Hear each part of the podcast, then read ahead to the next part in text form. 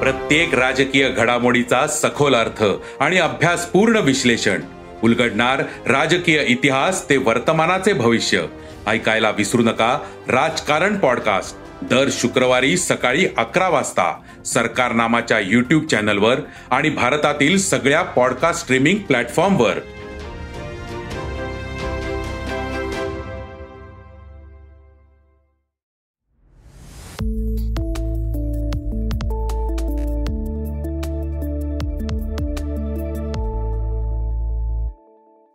मी शेतीतल्या कामांकडे थ्रिल म्हणून बघतो.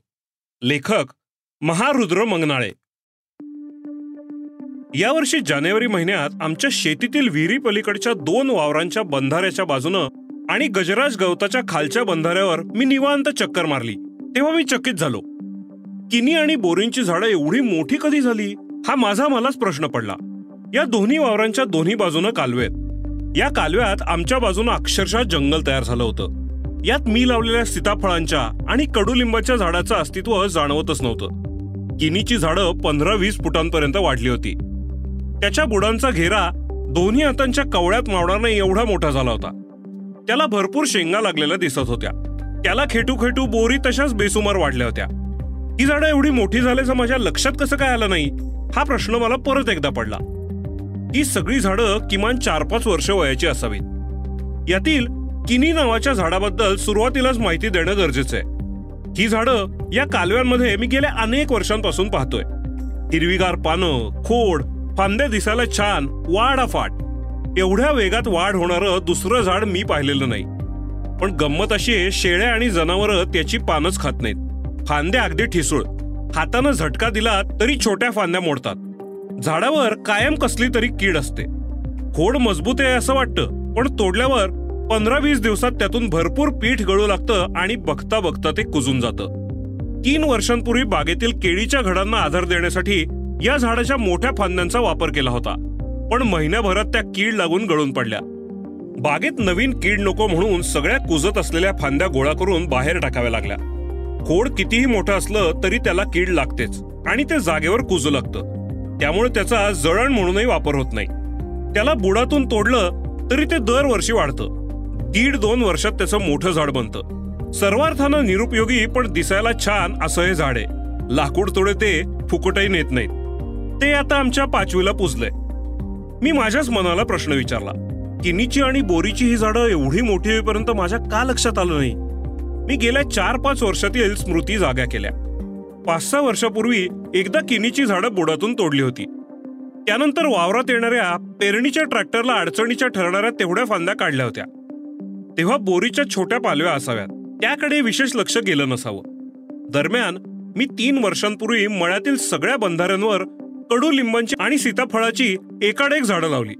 ही झाडं जोपासण्यासाठी भरपूर कष्ट घेतले. मात्र या दोन वावरांच्या बंधाऱ्यावरील सत्तर टक्के लिंबाची झाडं सायाळ नावाच्या प्राण्यामुळे नष्ट झाली. हा प्राणी झाडांचं मुख्य मूळच खाऊन टाकतो. याचा भरपूर मनस्ताप झाला.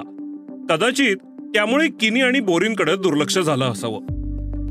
या आधीचे शेतातील सहकारी भरत मामांना मी किनीची झाडं तोडण्याबद्दल बोललो होतो. पण त्यांनीही हो हो म्हणत फांद्यांवरच भागवलं. तेव्हा बोरीची झाडं मोठी झालेली नव्हती पण सगळ्यांनाच बोरं लागली होती. या सगळ्या गावरान बोरी चवीला चांगल्या वाटल्या. सहज वाटलं खाऊ एक दोन वर्ष बोरं. आणि तोडण्याचा विचार बदलला. बोरी झपाट्यानं वाढतायत हे पाहिलंच नाही. या दोन्ही वावरात सोयाबीन आणि नंतर जोंधळा मका ही पिकं सहा सात वर्षांपासून घेत होतो. मुळात ही दोन्ही वावरं चिबाडेत पावसाळा सुरू झाला की तीन चार महिने चिखल राहतो. आमच्या कुटुंबाच्या मालकीच्या एकूण बावीस एकर जमिनीपैकी ही दोन एकर जमीनच काळी म्हणण्याजोगी आहे. काळी जमीन आणि सतत पाणी. त्यामुळं विविध प्रकारच्या काटेरी वनस्पती वेली भरपूर वाढतात. गेल्या दोन वर्षात बंधाऱ्यावर तणनाशक फवारणी केली नव्हती. त्यामुळं भरपूर आयचान झालेलं. त्यामुळं मीही तिकडं बारकाईनं पाहिलं नाही. शिवाय सगळं लक्ष म्हशीपालनाकडे होतं. ही झाडं एवढी मोठी होईपर्यंत माझ्या लक्षात न येण्याची एवढी सगळी पार्श्वभूमी होती. त्याच वेळी हा विषय मी सविताला बोललो होतो. जनावरं कमी होत चालली होती. सालगडी वामन पाडव्यानंतर राहणार नाही आणि आम्हीही ठेवणार नाही हे आधी स्पष्ट झालं होतं. वामननं पाडव्यापर्यंतची त्याची नोकरी पूर्ण करावी म्हणून त्याच्या मर्जीनंच काम करून घेणं सुरू होतं. मी सोबत असलो की अपेक्षित कामं व्हायची. मी नसलो की साधी कामही व्हायची नाही. पण कायम सोबत राहणं मला काही शक्य नव्हतं.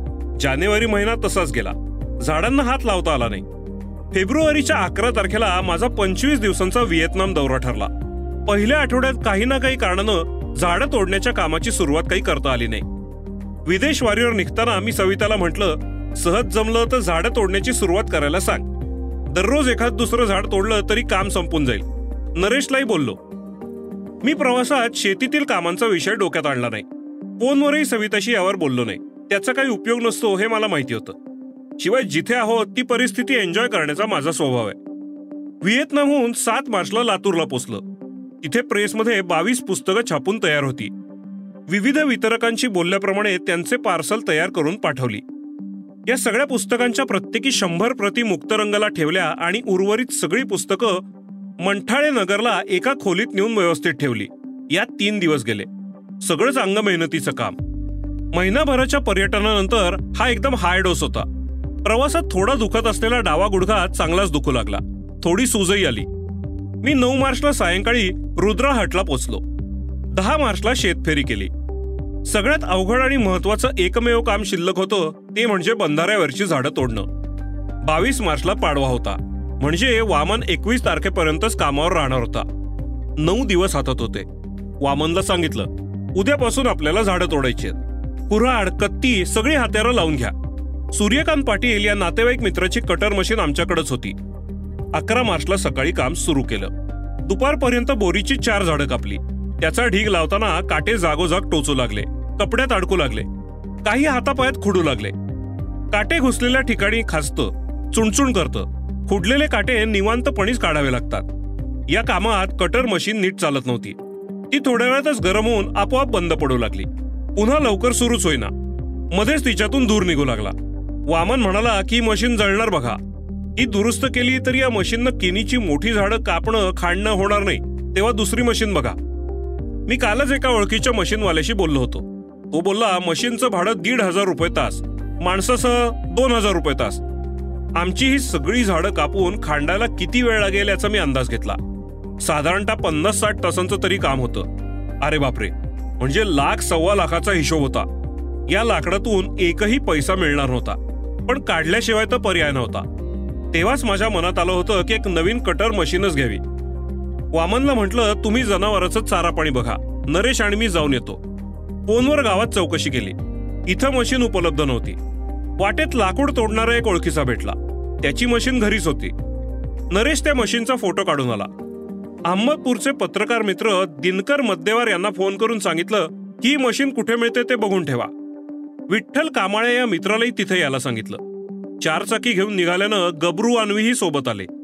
दिनकरला घेऊन एका दुकानी गेलो. तिथं दोन प्रकारच्या मशीन होत्या पण पंच्याहत्तर सीसीची मशीन नव्हती. दुसऱ्या दुकानी नरेशनं फोटो काढून आणलेली तशीच मशीन होती.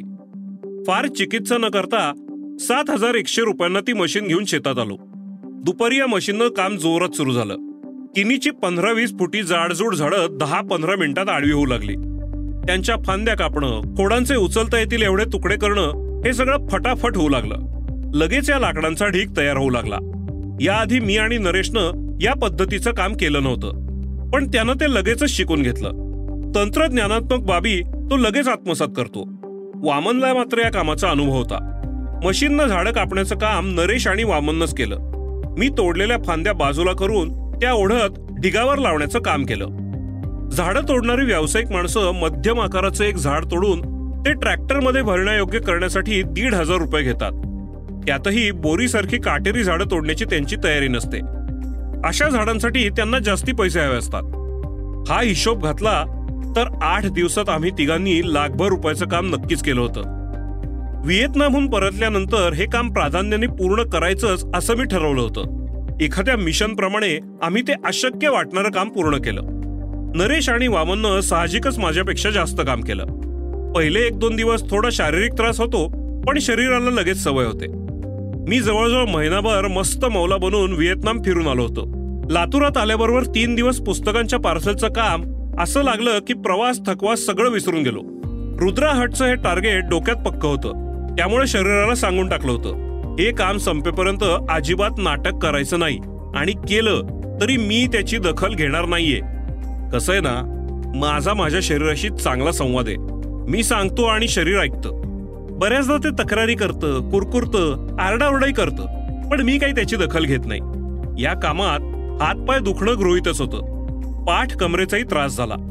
पण कोणताही अवयव माझ्या कामात अडथळा आणू शकला नाही. डाव्या गुडघ्यानं भरपूर त्रास दिला. व्हिएतनाममध्ये शेवटच्या टप्प्यात डावा गुडघा थोडा दुखत होता. पुस्तकांची कामं करताना त्याला थोडी सूजही होती.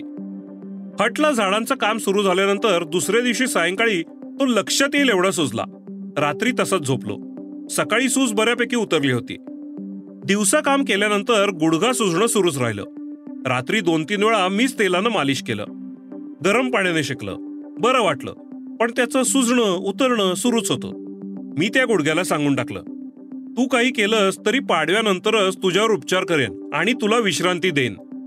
तो तरी काय करणार बिचारा? शेवटी गुडघास तो वामन सोबत काम करायच्या या शेवटच्या अकरा दिवसांपैकी दोन दिवस तो त्याच्या गावाकडे गेला होता. एकूण नऊ दिवसात आम्ही हे जे काम केलंय ते प्रचंड म्हणण्यासारखं आहे. दररोज आठ नऊ तासांचं हे काम आव्हानात्मक होतं. पण एकदा मनाचा निर्धार केला की काहीच कठीण नसतं याचा अनुभव मी नेहमीच घेतो. अनुभव सराव नसलेल्या अशा शारीरिक कामांचा त्रास होतोच. पण मी त्याच्याकडे गंमत म्हणून पाहतो. त्याचा किती बाऊ करायचा हा प्रश्न आहे. मी विचार करतो की पर्यटनात तरी मी दुसरं काय करतो? अवघड डोंगर उंच कडे दऱ्याखोऱ्यातून मी का फिरतो? धबधब्याचं मूळ शोधण्यासाठी अवघड निसरड्या रस्त्यांनी उलटा प्रवास का करतो? अनेकदा जोखमीचे प्रवास का करतो? एकाच दिवशी चाळीस किलोमीटर चालल्याबद्दल स्वतःचं कौतुक का करतो? तर याचं उत्तर आहे या सगळ्यात एक थ्रिल थरारकत आहे नेहमीच्या जगण्यापेक्षा वेगळा अनुभव आहे. तो अनुभव घेताना त्रास होत असला तरी त्यानंतरचा आनंद अवर्णनीय असतो. त्यामुळंच पर्यटक ट्रेकर्स जीवावरच्या जोखमीचे अनुभव घेतात. काही जण या दुर्दैवानं जीवही गमावतात.